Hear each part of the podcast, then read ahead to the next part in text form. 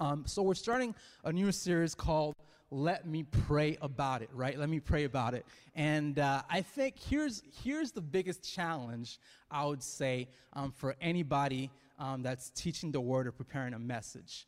Okay, I would say this: it's it's challenging because there's a lot of barriers you got to break down. Sometimes you come up and people are like, "Man, listen, I've already heard it all. Like prayer, I've like I've like I've already heard a message about prayer." Um, so it it kind of make things like make things hard. My only job as a teacher, I would say, is this: um, I want to just make things plain, right? First Corinthians two says and the Apostle Paul says, like, I didn't come to you with persuasive words or words of wisdom. I just came to know, resolving to know nothing but Jesus and Him crucified, right? He wanted to make things plain. And I think that's our job as teachers of the, of the Word, as ministers of the Word. You know, like when I hang out with youth kids, like, I'm not trying to be cool, but I'm like, I want to make things plain right? Like in kids' ministry, you guys get this, right? Like, don't make it complicated. Like, just make it plain. I think we need more, um, more pastors that would view it that way, right? They're just, hey, I'm just trying to make it plain, not trying to be convincing of anything um, towards you, but I just want to make it plain.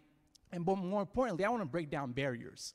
Because, man, I think we live in probably one of the most challenging times. Like, I pray for the job Pastor Justin has. I mean, it is so challenging, the job that every minister has. Um, it's so challenging. There's so much barriers um, nowadays, more than um, ever before, especially in the American church, to teach the gospel there's more distractions than ever before um, there's there's more like people are not easy to trust like or like they have a lot of suspicions right so i mean people have like barriers up like i, I don't trust you right? And I think especially like um, in our culture, is just like we question a lot of things, we question everything, and there's some health to that.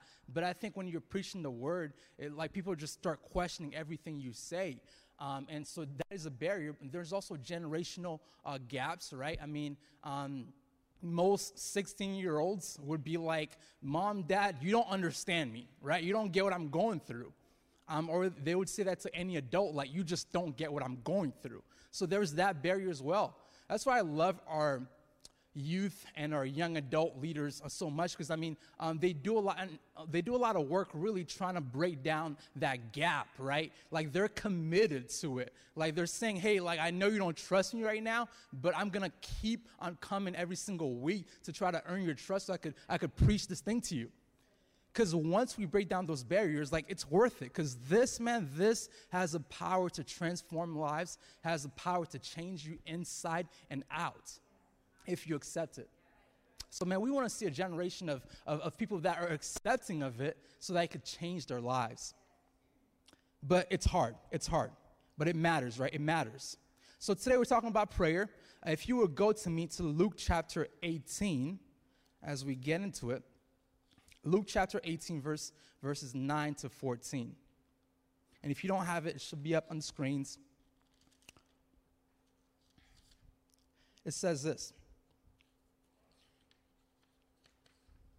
It says, To some who are confident of their own righteousness and look down on everyone else, Jesus told this, par- this parable. Two men went up to the temple to pray, one a Pharisee and the other a tax collector. The Pharisee stood by himself and prayed. God, I thank you that I'm not like other people robbers, evildoers, adulterers, or even this tax collector. I fast twice a week and give a tenth of all I get. But the tax collector stood at a distance. He would not even look up to heaven, but beat his breast, saying, God, have mercy on me, a sinner. I tell you that this man, rather than the other, went home justified before God. For all those who exalt themselves will be humbled and those who humble themselves will be exalted. And I think prayer, again, is, is, is another one of those things that it's a challenging thing to talk about because there's so much taboo, there's so much uh, suspicions, there's so much uh, weird stuff around prayer, right? Like, how do you really view prayer? I mean, most of you probably grew up um, going to, uh, dreading going to the five hour prayer meetings that your parents were going to take you to, right? Like, it's like five, everybody's just falling down, like, Holy Ghost, rain down. And then everybody's just falling down. You're like, like, you remember that experience. You're like, uh, that's what prayer is. I don't want anything, like, I don't want a part of it, right?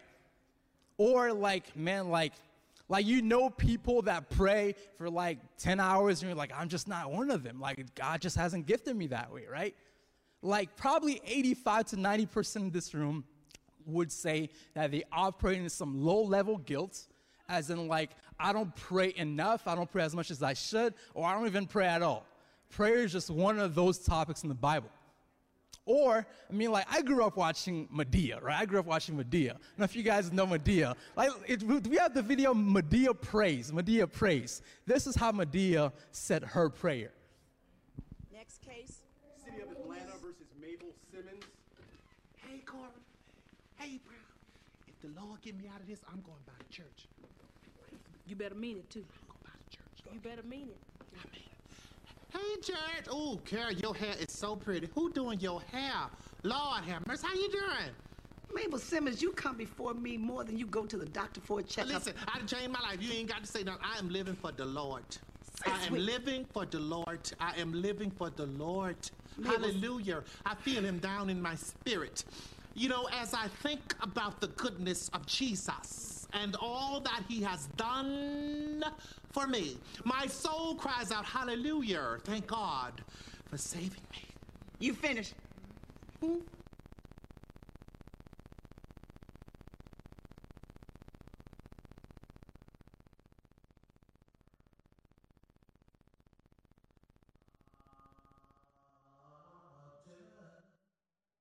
My grandma Rose used to tell us to pray about it.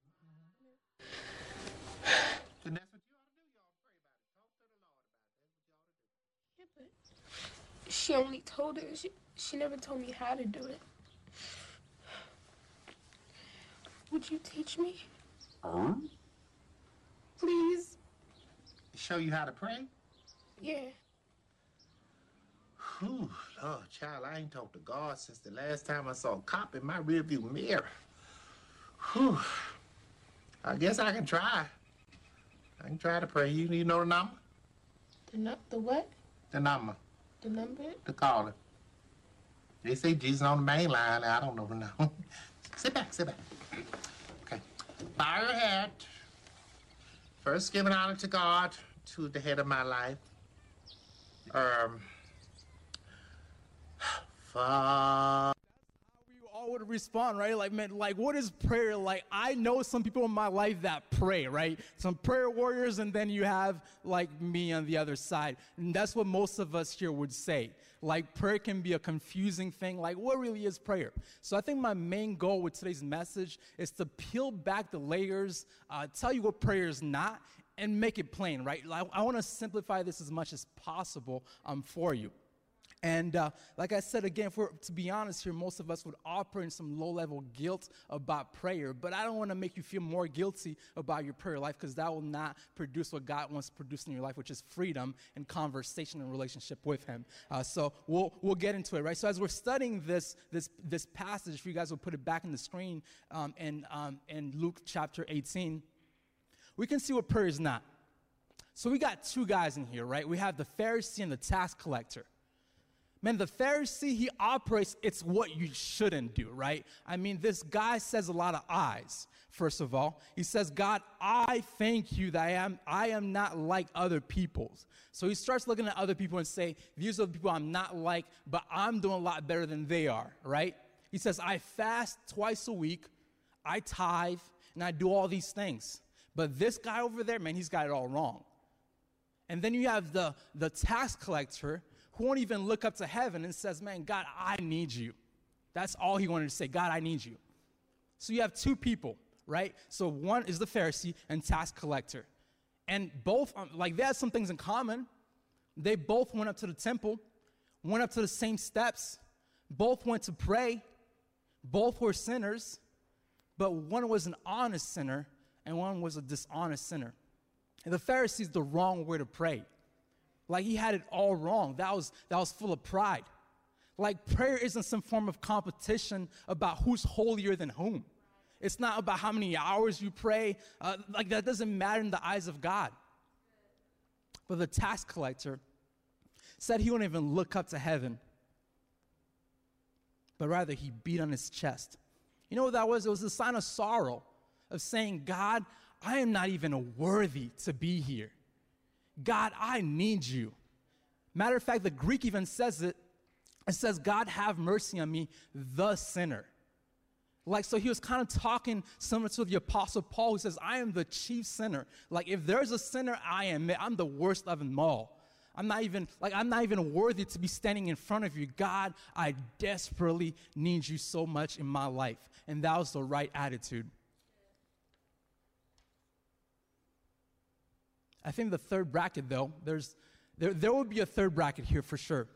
Because you got Pharisee, way far off, way too prideful. And then you have tax collector. I would say there's, there's a third bracket. Because most of us wouldn't say, like, I'm the Pharisee, right? Most people don't walk around saying, I'm better than you, I've got this all figured out, right? No, like, nobody really says that. But I would say there's someone in the third bracket, which might be even worse.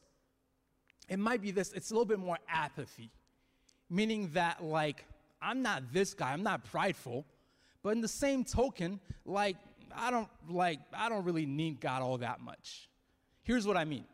And you wouldn't say it's almost like a functional atheism uh, kind of mindset. It's like you wouldn't even like you wouldn't say that, man, gosh, I'm better than these people, but you're also not as needy as a tax collector. It's kind of more like, man, listen, I've built a pretty good life for myself. You know, like I pay my bills, got a good job, doing a good job with the family, everything's going all good. So like, why do I really need to pray? like things are going pretty well. And it's not that you even said you just don't do it, you just don't pray because like there's not really much of a need that you see there. And I would say, man, that's might be even worse than the Pharisee. Because it's it's not admitting it's not that far off, but it's just kind of acting like it. Like, do I really need God? I've built a lot of good things. And man, and, and, and most times we, we can act that way, can't we? And the problem with that, though, is that when we operate in that mindset, the only way, only way for us to operate in that mindset is for us to be so out of touch with the realities of the sin and brokenness in our lives and deem our sins as acceptable before God while elevating the sins of other people as unacceptable before God. Meaning this, like I don't need it all that much. Like, man, like addicts, like they really need God. The tax collector really needs God. So I understand their humble attitude. Like, I understand their desperation, right? Like, most of us would say, we're, like, we're not that desperate. Like, we're not that far off. And my goal to you today is to really, man, to point out that we are far more fragile than we think we are. We are. Like i don't mean to sound morbid like happy new year and like be depressing about it right? I pray for your health and well-being. But man every single one of us could leave this room and receive a life-altering phone call that will change the trajectory of our whole lives we're in desperate need of god like you need god more than you think you do and the reason we don't pray or run to god like the tax collectors, because we think we have it under control. It's a false sense of security. The danger, and one pastor pointed this out to me, says, Listen, I think the biggest thing you can do as a teacher of the word is expose the need for God, because the danger in the, Amer- the American church is for us to build such good lives that we don't need God anymore. And that's dangerous. And I've got a friend who's in a recovery program for addicts. And uh, I'm, like, I, man, I'll say this: his like his program is heavy. Like, it's got set boundaries, set times of prayer. Like, it's heavy, right? Accountability to the max. And oftentimes, like, I'll be like, "Wow, man! Like, that's a lot that you do. Like, that's a lot of like restraints. Like, I'm I'm impressed." And his first response will be this: He'll be like, "Oh yeah, like people like me, like we desperately need this. Like Nate, like, like you seem like you got it good. Like, but people like me, we really need this." And I get the heart of what he's saying, but I always take some beef with that, right?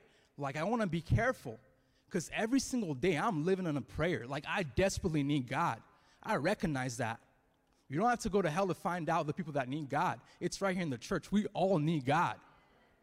Desperately need God. We're living on a prayer.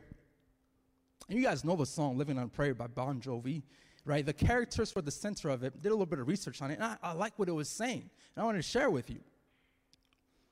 It says Tommy and Gina are based on a few real life couples.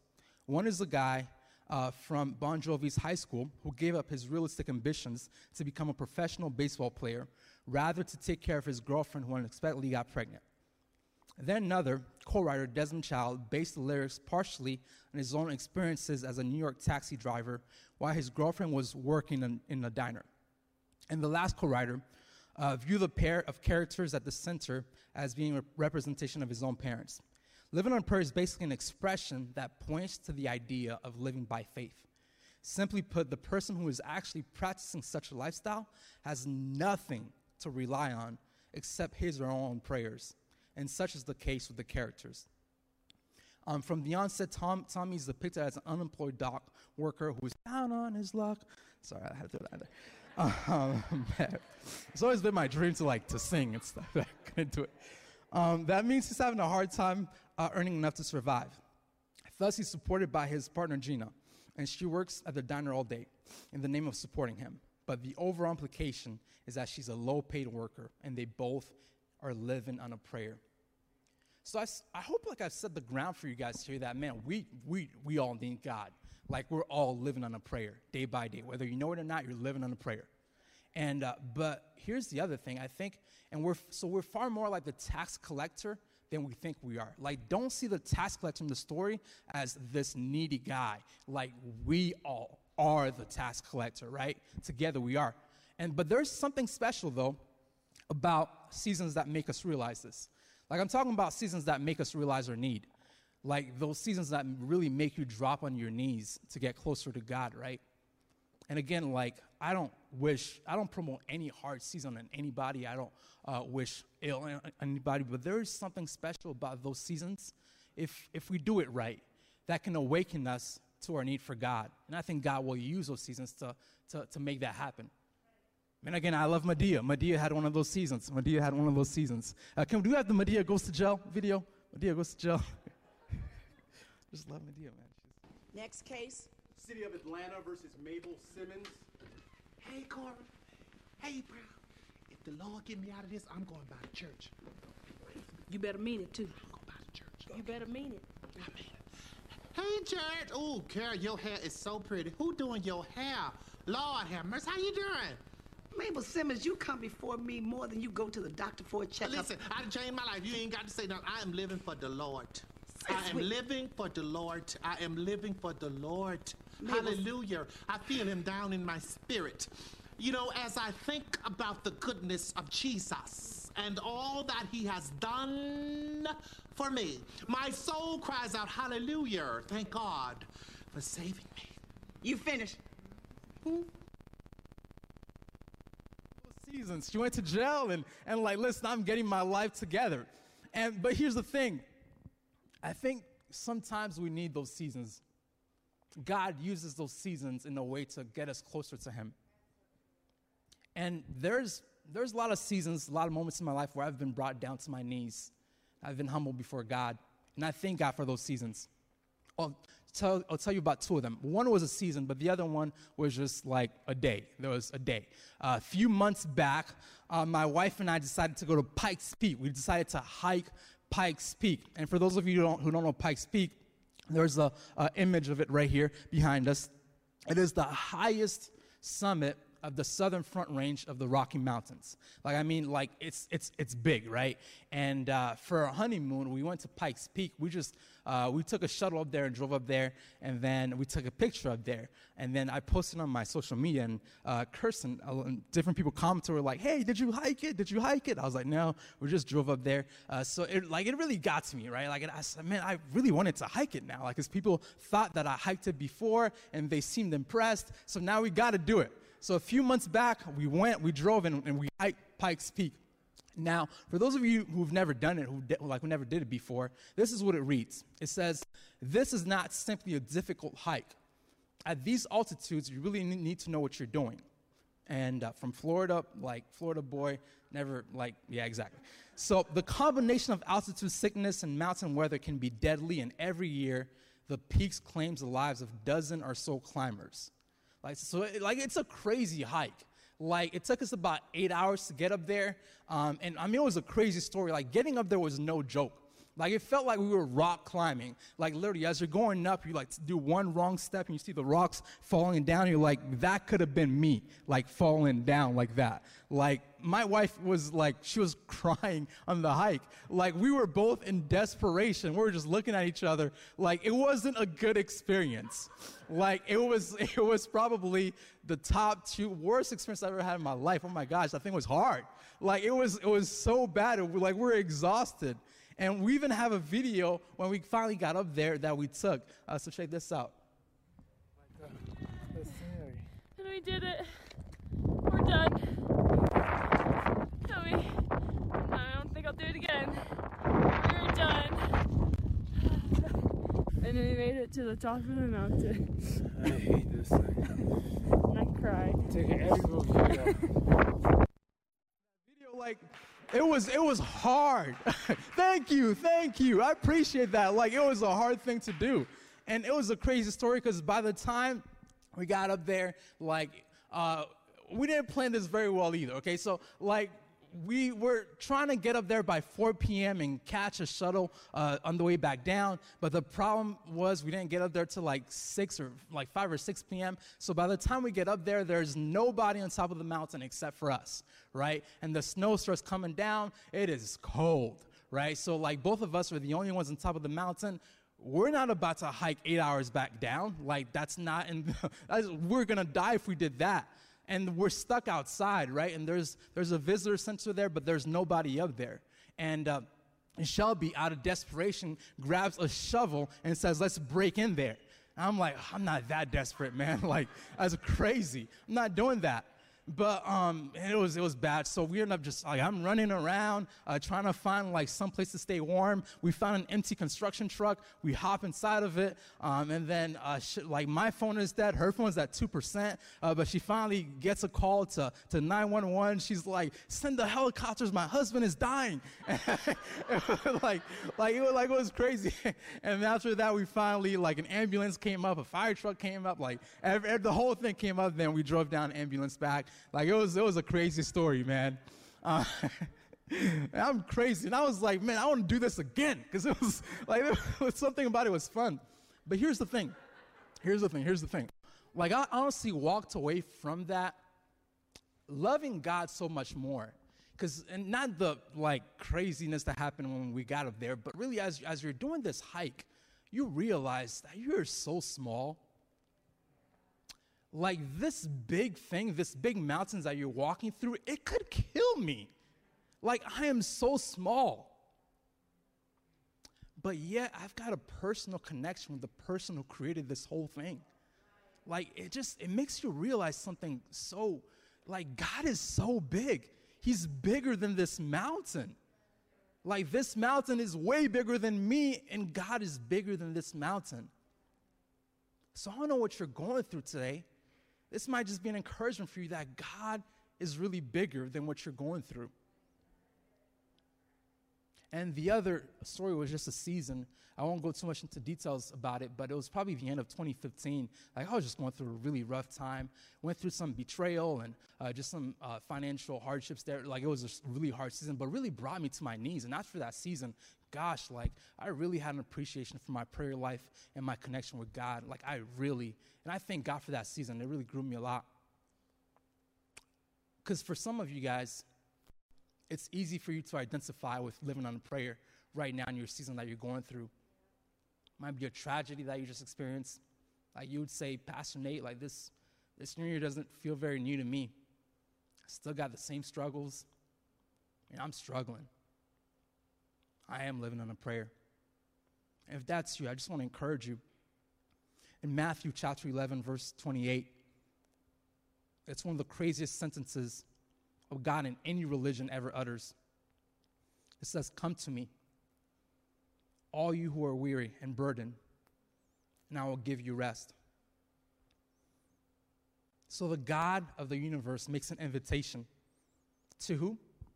says, Are you weary? Are you tired? Come, I'll give you rest. That's a crazy sentence.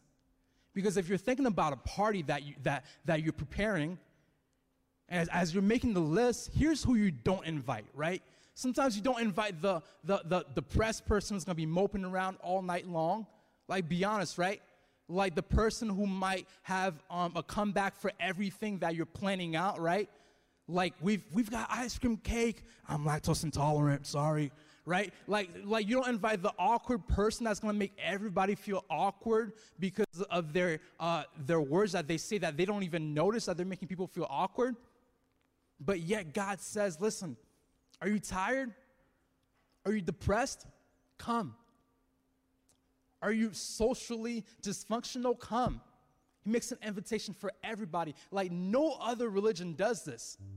Only in Christ does he say, Man, I am accepting everybody, especially those of you who are hurting.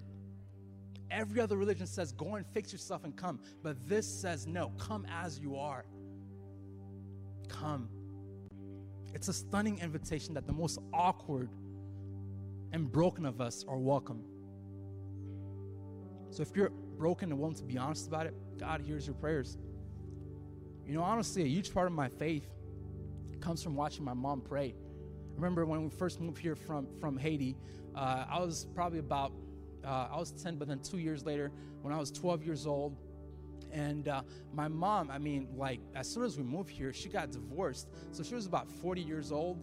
Um, I remember, so she's single mom, taking care of two kids, and uh, um, was putting herself through school, working odd jobs here and there, doesn't speak the language, but is just faithful.